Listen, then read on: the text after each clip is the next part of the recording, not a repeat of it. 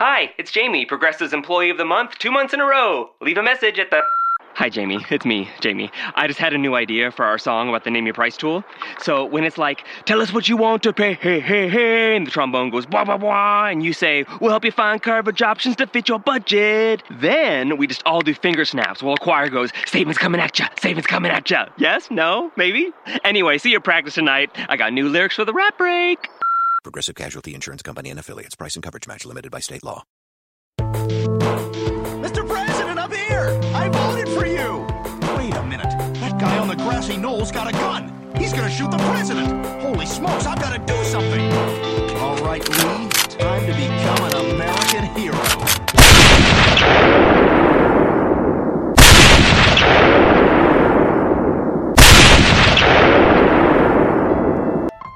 darkmyths.org and Neopolis Media Group proudly present to you the Lone Gunman Podcast, featuring your host, Rob Clark, where research comes to shine and myths come to die. Stay tuned. Be right there.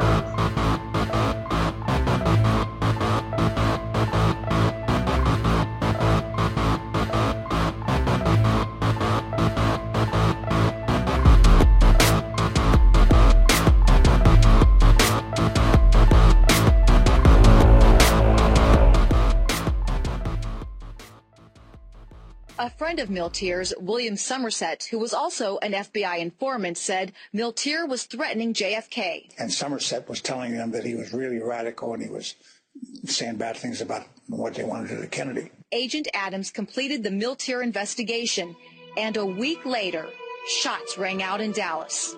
And I thought to myself, what did I do wrong?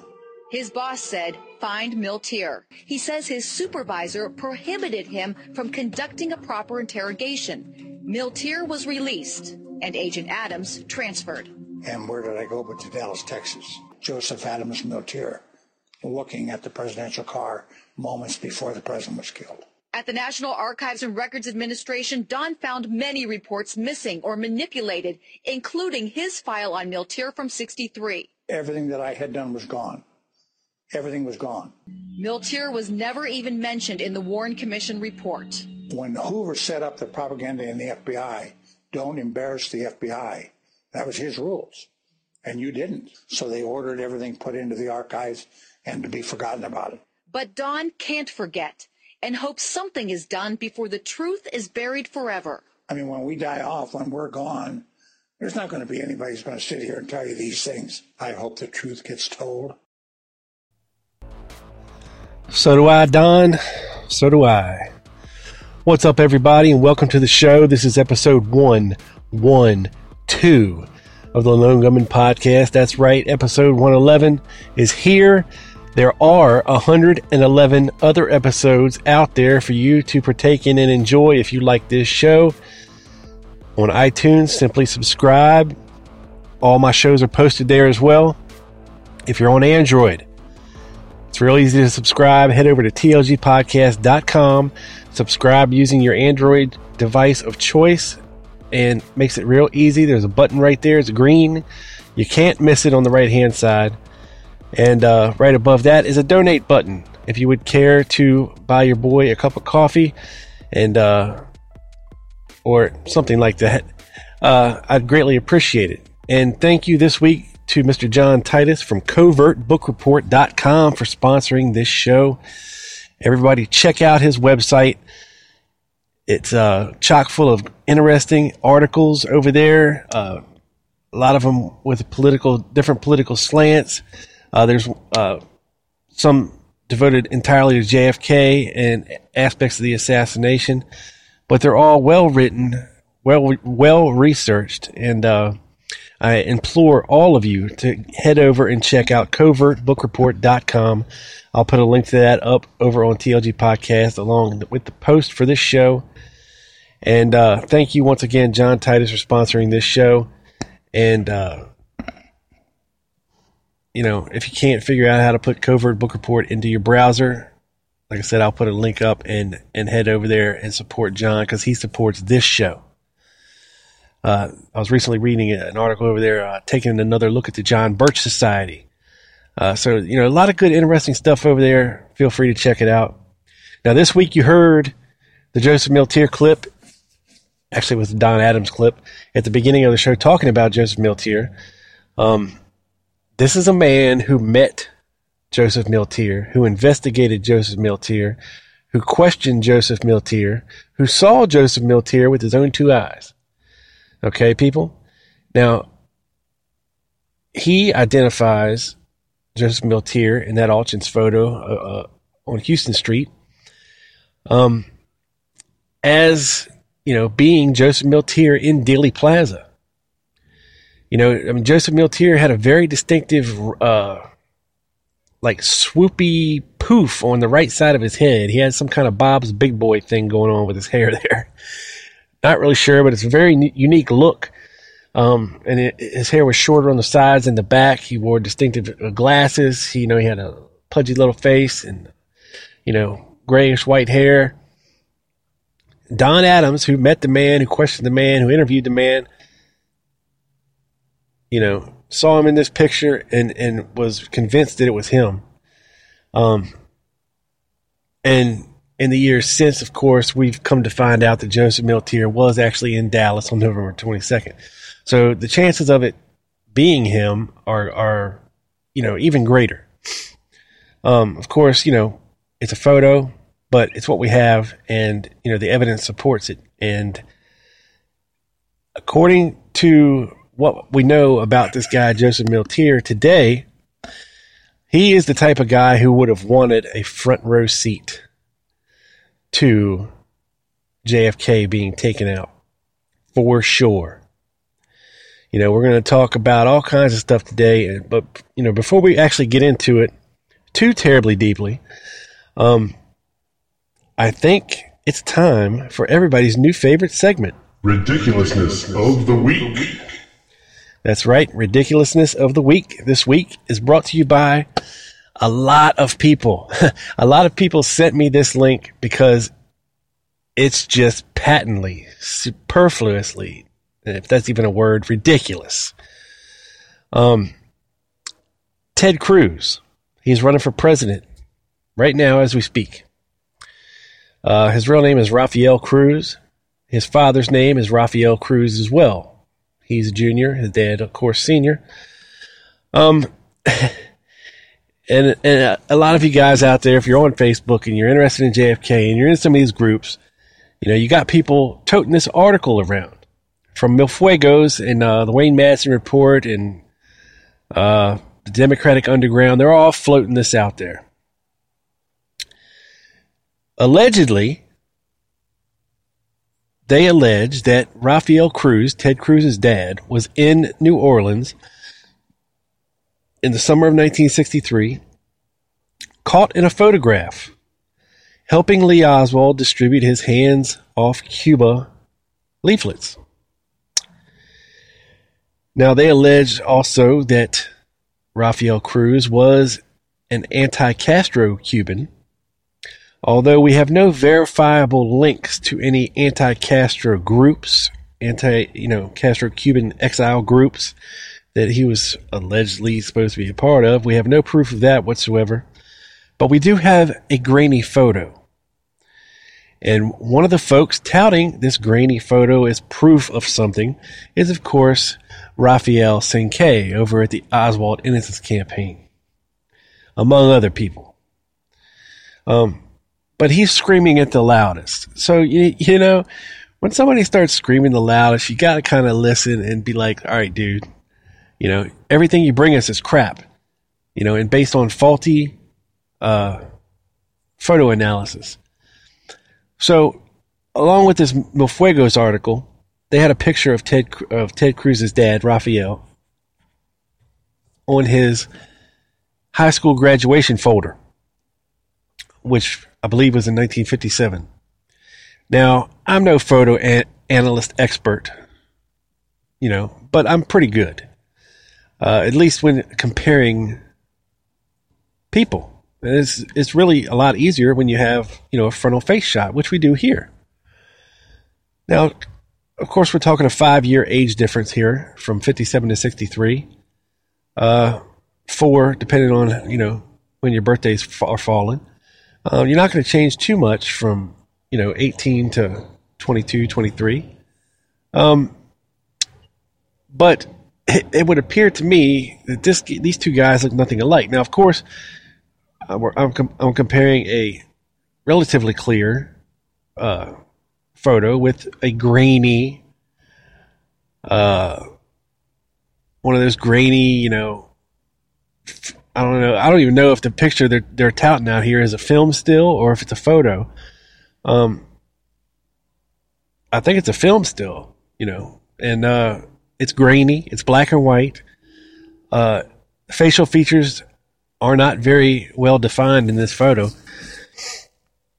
but you know they're alleging that you know Ted Cruz's dad, Raphael, was helping Oswald hand out leaflets in New Orleans in the summer of 63 as some sort of, you know, CIA operation, right? Because supposedly Rafael Cruz worked for some CIA linked RCA corporation, you know, whatever. Uh, you know, without any proof whatsoever of any of their allegations, other than, hey, this guy looks like this guy, you know. Hoo Um, and you know what? Even if it is Rafael Cruz in the picture, what does it really matter? I mean, seriously, what is the big deal? What does it matter? Now, we know for a fact that, that Lee Oswald recruited and paid a couple folks to help him hand these leaflets out. You know, they even talked to one for the Warren Commission. I think his last name was Steele. Um, so you know what? Who, who cares if this guy was Rafael Cruz or not? Who really cares? You know, supposedly Oswald recruited him, paid him. Um, you know, it could have been like, you know, hey man, I'll, I'll, give you three bucks if you help me hand these leaflets out, and when they're gone, you're done. And you know, if he would have said, "What? What's this hands off Cuba crap?" You know, I'm I'm, I'm anti Castro. I'm not handing this stuff out. And Oswald said, "Okay, well, I'll make it five bucks." You know, I know I don't believe in this stuff either, but it's a job. You know, we just hand them out and we go on about our business. And and he acquiesced. Okay, well, you know, it, it could be nothing more more important than that. But really, who cares? Who cares? You know, a couple years later, Rafael Cruz would move to to uh, Canada. You know, that's why everybody's saying, "Oh, Ted Cruz is Canadian," and you know, he's not really shouldn't be eligible to be a president, and this, that, and the other. And you know, who really cares? Who cares? You know, so what if it was Rafael Cruz? which I doubt that it was. But even if it was, who in the hell cares? You know? And for them to tout this from the highest rooftops is most definitely ridiculousness of the week. It's not proof of anything, people. And, and I'd like to thank everybody that sent me that little nugget. Uh, definitely saw it, definitely timely. And uh, too many people sent it to me for me to thank them individually. But thank you to everybody out there. Keep them coming. You know, I can't be everywhere at once and, and I can't see everything out there, but definitely keep them coming. I'm sitting on a few, but I'm, I'm going to need a few, a few more here shortly. So every time you see something like this or hear something like this, send it my way so we can let everybody know about this ridiculousness going on out there. Okay, now let's get into Joseph Milteer. You know, we've talked about him on the show before but we've never really, really taken a good hard look at this man. Because, you know, the more and more I look at what was going on down in New Orleans and Dallas with these right wingers, the more intrigued I am by this prophetic revelation of Joseph Milteer's. And I'm going to play you a clip. It's about five minutes long and it contains some of the actual audio from Somerset and Milteer discussing the Kennedy assassination and what was going to happen and, and things of this nature. And, and interspersed in with all this is, is the revelations of an FBI agent that, that had actually wired Somerset's uh, kitchen and how they did it, how they caught Milteer on tape. So without further ado, we're going to listen to this and I'm hoping the audio comes through. I think it should. I think it's loud enough that you can hear it. But uh, if you can't, after we come back, I promise I will I will read to you what Milteer said. Um, so it's nice and clear and that we can talk about it. But I'm pretty sure that this audio is okay and uh, shouldn't be any problem hearing it. But five minutes and I'll be right back, folks. I don't know. Kennedy's coming here, I think on the 18th or something like that, to make some kind of speech. I think it's the 18th he's supposed to be here to make a speech. And I don't even know what it's about. You can bet your bottom dollar you're going to have a lot to say about Cuban because there's so many of them here.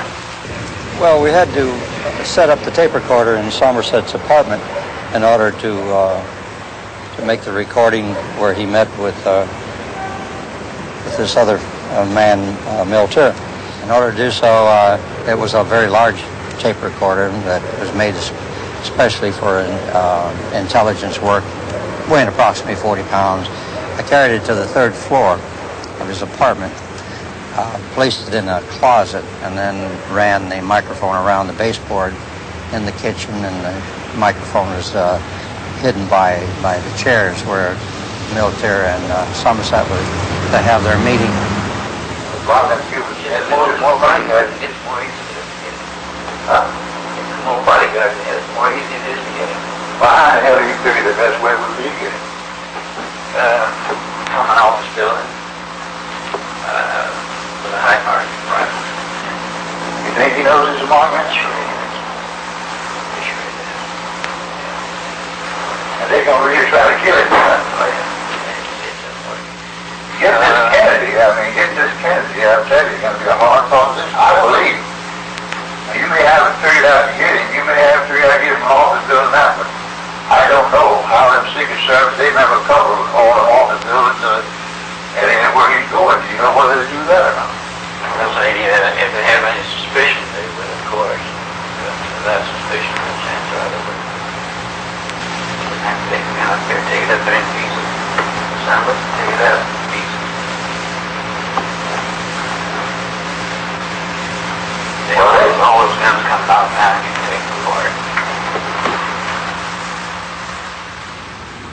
Astoundingly, the conversation came up that this man wanted to know how many people that President Kennedy had that was his look-alike that went with him. And our informant wanted to know why, and he said, well, there was plans to assassinate him. The further conversation on the tape revealed that the assassination was to take place uh, from an office building with a high-powered rifle. There was no particular city mentioned, uh, nor was there any particular person mentioned that was to do the assassination.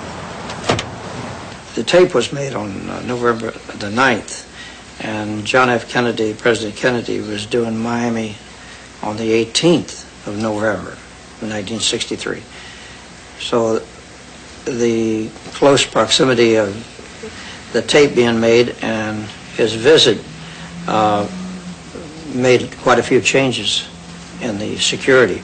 They changed the motorcade, and uh, I believe that he was helicoptered, and rather than have a motorcade, uh, additional men were um, secured. Uh, uh everyone was made aware that uh, that uh, there may be a problem, so there was a drastic change in the procedures. He wasn't as accessible in this city as he might have been in the past. Boy, if that Kennedy gets shot, we gotta know where we at. Yeah, but you know, boy, that, that would be a real shame if they do that. There wouldn't be many stone unturned there. No, no way. Oh, hell no. And, uh, they'll, they'll pick up somebody within hours after. And they might get with him. Oh, yeah. Just do that. Throw the, throw the public off. Yeah, that's right. Well, somebody's gonna have to go to jail if he. We thought we did a good job and was very grateful the fact it did not happen in Miami. It could have very well happened in, in Miami, um, as it did in Dallas. So it, it touched it touched each of us uh, very very closely, particularly myself, as hearing the words that they were going to assassinate President Kennedy. Why the hell do you figure the best way would be to uh, come office building uh, with a high margin? Uh, and they're going to really try to kill it.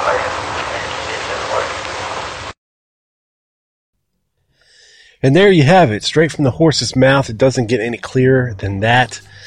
I mean, you know, it's one thing to have some general information about how things are going to happen, but when you have some specific information, like from an office building with a high powered rifle, and that they're going to pick somebody up within hours after the shooting to blame it on, you know, that's pretty, pretty specific. And you know, after the assassination, Somerset asked Milteer if he if he had, if he had just guessed, you know, and was right about guessing what was going to happen. And Milteer told him, "Look, I don't I, I don't do any guessing." You know, which you know, it doesn't get any clearer than that, folks. And this is a real threat before it even happens. And you heard what Don Adams said at the beginning on the clip that the Warren Commission knew nothing about this. You will not find the name Joseph Milteer in the Warren Commission report. And there is a good reason for that because the FBI dropped the proverbial ball on this one. And you also heard Don Adams at the beginning in this clip saying that the FBI the way their propaganda was set up is you do not embarrass the FBI. It doesn't happen. They will not be embarrassed. They will not look amateurish and foolish in the eyes of the world and the American public. It will not happen. They will deep sick shit before it even gets there. And for them to admit that they had knowledge, foreknowledge and they did not do anything to prevent this is very, very damning on the FBI. They dropped the ball. Big time. It doesn't get any more big time ball dropping than this. And J. Edgar Hoover, you know, did not want to look bad and did not let the Warren Commission know anything about Joseph Milteer. I'm not even sure the Warren Commission investigated any other credible threats to President Kennedy. Um, and there were many, you know, and not just this one. You know, there was there was not, you know, there was credible threats, and of course, there's nut job threats. Like there was some guy I think was in New Orleans that, who sent President Kennedy a dead bird in a shoebox to the White House, and so of course, whenever President Kennedy went to New Orleans, they watched this guy who had sent his dead bird in a shoebox, you know, to make sure he didn't do anything. But when we're talking about these extreme right wing groups, very credible threats and I can point you to one important document from an FBI informant. It's an FBI document who they talk about Dr. Stanley Drennan in California and the John Birch Society and, and having meetings and discussing the assassination of the president, the attorney general, Senator uh, Jake Javits, and you know, they, they discuss how he supports these anti-Castro Cubans and sends them drugs and money and supplies and guns down that way. Um, you know, and this document, this memo, was dated a week after the General Walker incident. Walker and the John Birch Society are specifically mentioned in this document, and also discussed in this document is the fact that whoever this gets blamed on will not be able to be tied back to the John Birch Society. Um, you know, much like Milteer said, they're going to pick somebody up within hours to blame it on. Because, of course, the FBI always gets their man. They can't have some crazy assassin running loose in Dallas and them not catch him. You know, I don't think people understand this. They cannot have that. They cannot have a presidential assassin assassin on the loose and getting away from the FBI, the Secret Service, the Dallas Police Department, the Dallas Sheriff's Office. They cannot let this happen. It's bad enough they already let it happen on their watch. And to let the guy get away and them not catch him is even worse. So, you know, like I said, the notorious FBI, as Lee Oswald called them, always get their man. And if they can't get their man, they're going to get some man to blame this on. And who better? you know, whoever planned this, this assassination was a freaking genius. Genius. They had to know about Oswald, about his defection, about his so-called Castro supporting stuff that he was doing in New Orleans that summer. Who better than to set up for the murder of John F. Kennedy than a commie loving lunatic It was actually, you know, a former Marine, a family man, uh, you know, just trying just trying to get by, you know, because Lee Oswald really has no motive to kill John Kennedy. And it makes no sense if he tried to kill General Walker to then a couple months later want to kill John Kennedy. I mean, he, General Walker and John Kennedy couldn't be two more different ideological individuals. Okay. I mean, you have General Walker over here on the right and Kennedy way over here on the left. You know, and for Lee Oswald to want to kill them both makes no sense whatsoever. None. None. And you know, it just it just boggles the mind. But you know what does make sense is these guys were smart. These right wingers were smart. You know, they were plotting and planning for months, if not years, to get this guy out of there because they were convinced that he was going to turn the United States into a communist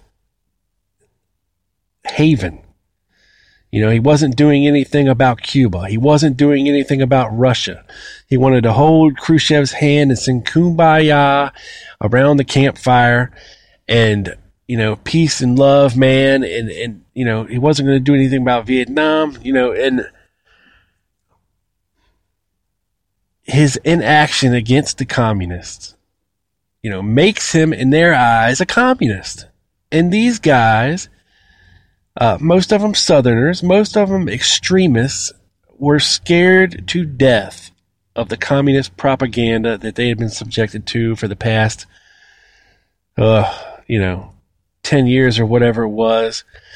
Um, because you got to remember, you had communists in China, you had communists in Vietnam, you had communists in Russia, communists in Cuba. These guys were worried about communist takeover, you know. It was like, you know, the ultimate boogeyman back then. You know, it would be like equating it to if, you know, Obama was, uh, you know, meeting with the head of ISIS and, and wanting to talk about peace and, and, uh, you know, instead of destroying the world, you know, coming together to make it a better place and, you know, and making the United States, uh, you know, an Islamic state and, uh, you know, whatever with, you know, you know, cause you know, back then it was a communist, now it's a terrorist, you know, whatever. The point I'm trying to make is, you know, back then people had a lot more time on their hands. People had a lot less distractions in their life. And back then, this is when you could actually make change. You know, there was a lot of changes coming back then in the early 60s. We're talking about integration we're talking about civil rights. You know, and and people did not want this stuff to happen. They did not want this change to happen. They did not want to see us um you know, holding hands with the communists and, and, and, and trying to, trying to be, make nicey nicey, uh, you know, with Russia and, and this, that, and the other. And they viewed Kennedy as a communist threat, a very viable communist threat. And they you know, they made very viable threats against his life. You know, and it's in the documents. It, you can't deny it. You know, the documents are there. These societies were there. These people were there. You know, we can tie Walker in with these extreme right wingers out of California. You know, if Joseph Milteer was there in Dealey Plaza, so was Edgar Eugene Bradley, or Eugene, or uh, whatever his name was, Braden, Jim Braden, whatever his AKA was. You know, this guy was a right wing California uh, Klansman, basically, uh, you know, extreme right winger from California. You know, Jim Garrison was sniffing hard for this guy, trying to get him extradited to uh, New Orleans, and Ronald Reagan wouldn't do it. Ronald Reagan wouldn't do it when he was governor of California. He wouldn't extradite Jim Braden or Eugene Bradley, whatever his name is. Um, but allegedly, he was arrested in the Dealey Plaza. Another guy with the front row seat for the assassination. So you know, it's it's just insane to me that that this credible threat is overlooked by our research community so often and dismissed. And I want to talk a minute about Willie Somerset. Now, William Somerset was an FBI informant for many, many years, starting, I think, all the way back to 1949, 47 or 49. He was also an extreme right winger, a Klansman, uh, I think he had his own Klan chapter in Georgia or Florida. Um, I mean, the guy was legit. He was a legit right winger, but he did not agree with all these violent tactics that these groups were employing and all the hate and all the fear mongering and hate and violence. He abhorred it. He abhorred it. But when you're in that kind of circle, you know, you can't look weak. You have to maintain a facade of hatred, you know, to gain these guys' trust. And for the longest time, for 20 plus years, William Somerset was an informant. He informed, of course, about this, about uh, church bombings, murders, uh, you know, the Kennedy assassination, the King assassination. You know, he informed about that before it happened. And, you know, this guy knew a lot of these guys and he was in the right places at the right times with the right people to know a lot of this stuff. And you know, the Miami PD knew this guy, knew he was an informant. Their name for him was Bucket Ass 88. Uh, Bucket Ass 88, or just 88. Um, because Somerset was a pretty big dude. I mean, he wasn't a gigantic fat dude, but he was a big man. You know, like big man, like six five, big man. And he was legit. You know, it wasn't like, you know, you had some David Pesci like character talking to Milteer. It's oh, huh. So, uh, uh, when you go, when y'all gonna kill Kennedy? Joe, when are you gonna kill Kennedy? Where are you gonna do it from? Uh, you know, no, this guy's legit. These are two guys talking. You heard the tape. You know, Somerset's got to come off as legit to get good information. And he does. And he did. You know, for 20 plus years, he was one of the most reliable FBI informants that they had in the extreme right wing movement. Now, you know, I'm sure, you know, it was a kind of a you leave me alone kind of thing, and I'll I'll let you guys know when something dangerous is going to happen or or something of this nature. Um, you know, and they were likely paying this guy because he did have good information. Um, and, you know, it can't be denied, you know, what Milteer said. It just can't be denied. You know, people want to call it coincidence. They want to call it a luck. They want to call it, oh, well, you know, it's just a, you know, it's just, it's just two guys talking. You know, it doesn't mean anything. Well, it kind of does if the guy was in Dealey Plaza. You know, we can tie Joseph Milteer back to Guy Banister. and Kent Courtney and Leander Perez and all these other New Orleans, uh, you know, extreme right wingers, back to General Walker, to the West Coast guys, to the Midwest guys, all throughout Kentucky. I think uh, Milteer once flew 6,000 miles to, you know, spread the word about, about this meeting they were having in, in October of 63. You know, he was visiting Dallas, he was visiting New Orleans, he was visiting Florida, excuse me, Tennessee, Chicago, you know, all over. I mean, this guy was legit and he had a lot of money. Um, that's one thing about Milteer. He had his own money. He had uh, oil interests and, uh, you know, he did pretty well for himself. He had a lot of time on his hands and a lot of money and very strong convictions.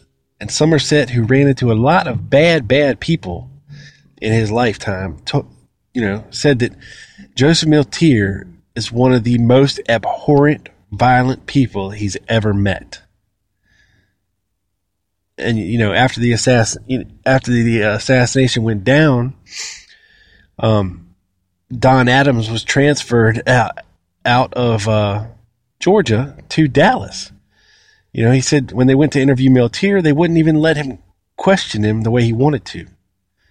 It was very much a they had to handle Milteer with kid gloves, you know, and and and not really go there with him because to to arrest Milteer or to try to prove that he was part of some kind of plot would have been admitting that they dropped the ball. And they're not the only ones that dropped the ball when it comes to the Kennedy assassination. You know, that, that, that Stanley Drennan report I was telling you about earlier. You know, J. Edgar Hoover himself sent copies of this threat to the special agent in charge of Los Angeles Secret Service. He sent, sent it to Rowley, um, you know, the head of Secret Service in D.C. He sent copies to RFK. He sent copies to Senator Javits. He sent copies to Kenneth O'Donnell you know, to relate to uh, JFK and his daily briefs. You know, these are very real, credible threats.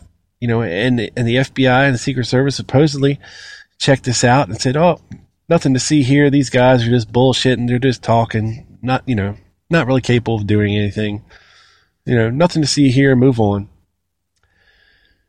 You know, all it takes is a couple of these guys to get together, to have the funds, to get the ball rolling, and to have a plan. A really, really good plan. And, you know, that's it. And these were smart guys. They weren't stupid. They weren't dumb, corn fed, bred rednecks. These were smart guys. And a lot of them with military backgrounds, a lot of them with a lot of money. These are smart businessmen all convinced of one thing that Kennedy was a communist threat and he needed to be eliminated. Leander Perez, he was a former judge in uh, Plax, was it Plaquemine Parish? It's about it's, it's a little south of New Orleans down there. Uh, he was he would then then then he went from uh, being a judge down there to being the DA. He was DA down there for like forty years. Uh, he lived in New Orleans. He had a place in New Orleans as well as Plaquemine Parish. Um, he was selling uh, oil rights out of Plaquemine Parish because it was ninety percent swampland and it was illegal as hell. But he managed to amass for himself a hundred million dollar fortune. Okay, this is the DA of Plaquemine Parish. Back, you know, in the 50s, he managed to amass a $100 million fortune. $100 million. Jim Garrison knew very well who this guy was. He shared an office building right down the hall from Guy Banister before they moved to the Newman building. Uh, Guy Banister knew very well who Leander Perez was. Leander Perez and Guy Banister's secretary, Delphine Roberts, were excommunicated from the Catholic Church for protesting against integration in this Catholic school down in New Orleans. They were excommunicated from the Catholic Church for protesting this. You know, so don't think Delphine Roberts wasn't some hate filled monger, too. She wasn't just some, you know, sassy red haired secretary sitting at the desk for Guy Banister. Oh, no, no, no. She was in the middle of all this shit, too. You know, these were all bad, bad people. I'm telling you. And, and is it their fault that they were bad? I don't know. You know, it was just an ideology that pe- a lot of people had back then. They were, did not want things to change. They did not want things to change. You know, they were used to life a certain way, and that's the way they liked it, and that's the way they wanted it to stay. You know, and uh, Milteer even admits in in the book, uh, JFK and the murder of President Kennedy, or General Walker and the murder of President Kennedy, that he believes it was Leander Perez who financed everything. The man had a hundred million dollars back in the fifties. Do you know how much that is today? I mean, my God. I mean, you're almost a billionaire today. I mean, that's that's serious FU money. That's money that says I can do whatever I want to do to whoever I want to do and get away with it. You know, that's not to mention, you know, if, if Carlos Marcello didn't chip in a little bit here or there, you know, or these H.L. Hunt or these other right winger oil guys in Texas wouldn't throw chip in a little bit here or there. You're talking big money, people. Big, big money. Money to get whatever you want. Money to pay whatever you need to pay or whoever you need to pay off. And, you know, a lot, a lot of money. You know, these guys were well financed, well organized, and provided a real credible threat to the life of President Kennedy. Now, the Secret Service dropped the ball. You know, they, they, they didn't in Miami. They ended up taking him in a, helicopter not doing the motorcade. Then we know what happened in Chicago with the foil plot there, and then Kennedy ended up not even going to Chicago. Then we get to Dallas. Now, after all these credible threats are made, the FBI is well aware of what Milteer has been saying. They're well aware of what these extreme right wingers have been saying. And then you're going to the city of hate. And I know people hate it when I call it that, but it is. It was the center of John Birch Society, the Minutemen, uh, these extreme right wingers, General Walker, H.L. Hunt, you know, all these other bad dudes, the KKK. You're going to put John F. Kennedy in a convertible car and parade his ass through the middle of downtown Dallas with no protection. And you think that he's going to make it to the other side alive? Are you kidding me? Are you kidding me? You know, I understand that, uh, you know, the Secret Service couldn't possibly, you know, have an agent or an officer at every office window in every building along the motorcade. That's just, that would just be a ridiculous abuse of manpower and resources that, you know, they just didn't have. You know, but, but, things changed a hell of a lot after his assassination. You know, after the assassination, you know, when Lyndon Johnson, who was the last president I can remember to ride in an open car motorcade, uh, you know, they would weld manhole covers down, they would nail windows down, they would clear buildings and then lock them. They would put people on roofs. And, you know, but once again, this is a very labor intensive use of manpower and tax dollars.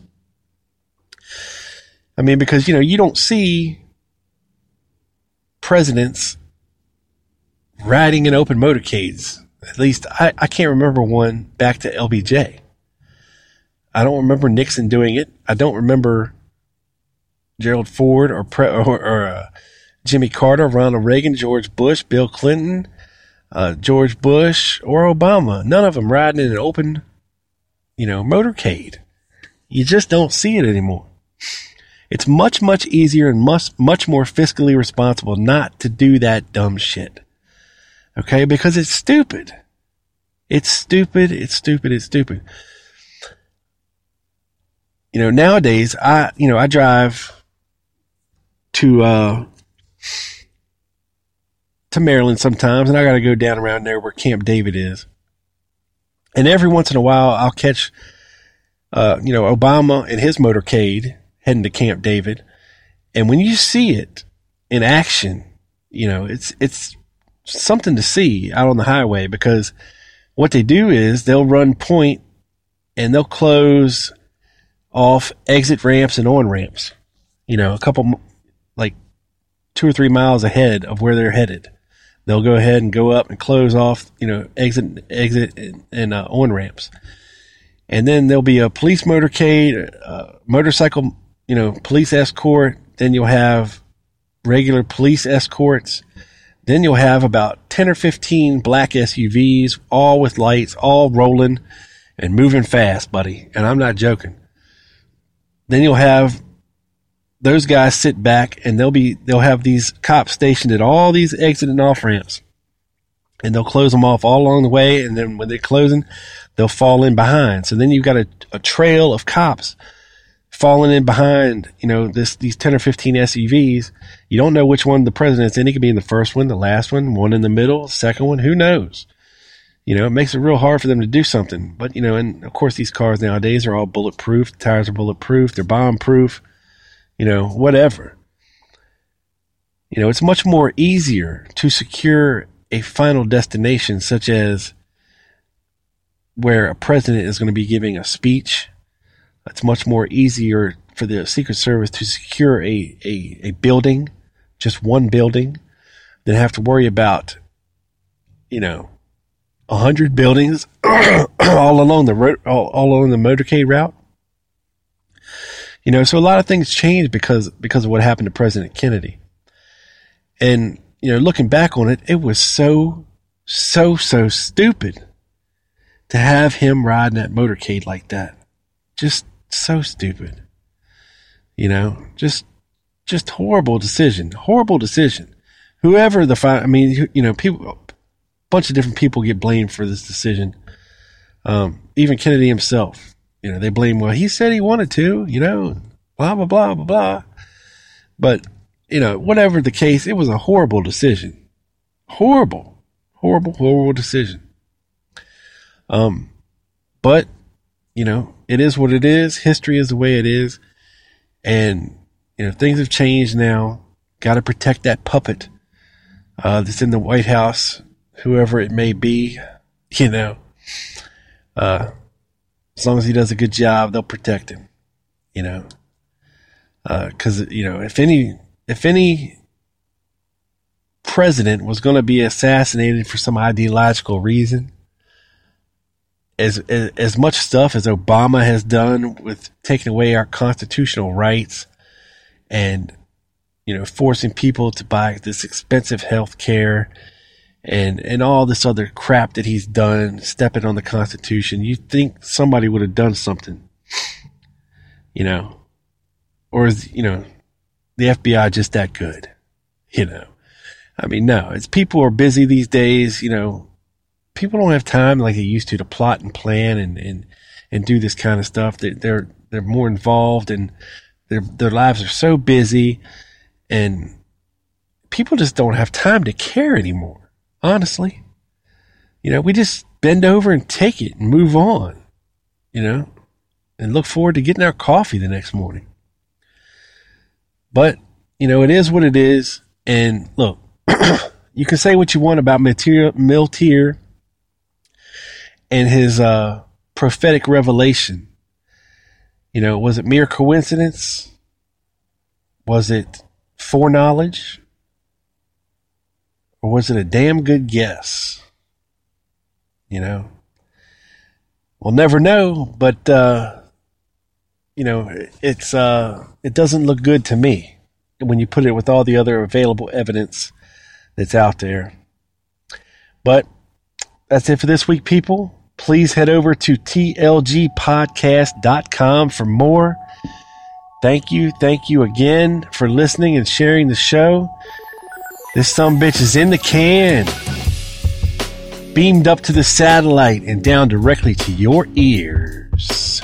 People, this is your boy. Peace.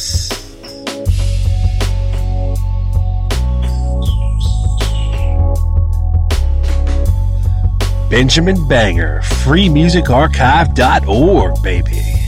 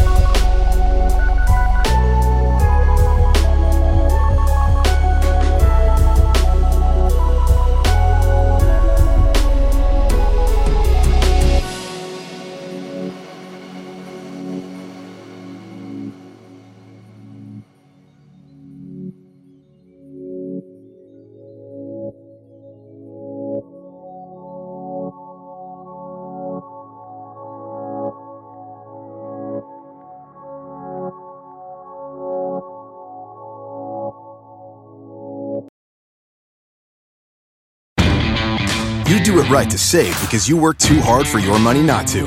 Lowe's is here to help with special Labor Day savings throughout the store. When you buy a DeWalt two tool combo kit featuring a drill and impact driver, you get a DeWalt Bare tool for free. Choose from a reciprocating or circular saw, angle grinder, or 20 volt battery. And update your appliances and get up to 40% off select appliance special values. This Labor Day, do it right for less. Start with Lowe's. Tool offer valid through 828. Appliance offer valid through 911 US only. You do it right to save because you work too hard for your money not to. Lowe's is here to help with special Labor Day savings throughout the store. When you buy a DeWalt two tool combo kit featuring a drill and impact driver, you get a DeWalt Bare tool for free. Choose from a reciprocating or circular saw, angle grinder, or 20 volt battery. And update your appliances and get up to 40% off select appliance special values. This Labor Day, do it right for less. Start with Lowe's. Tool offer valid through 828. Appliance offer valid through 911 US only.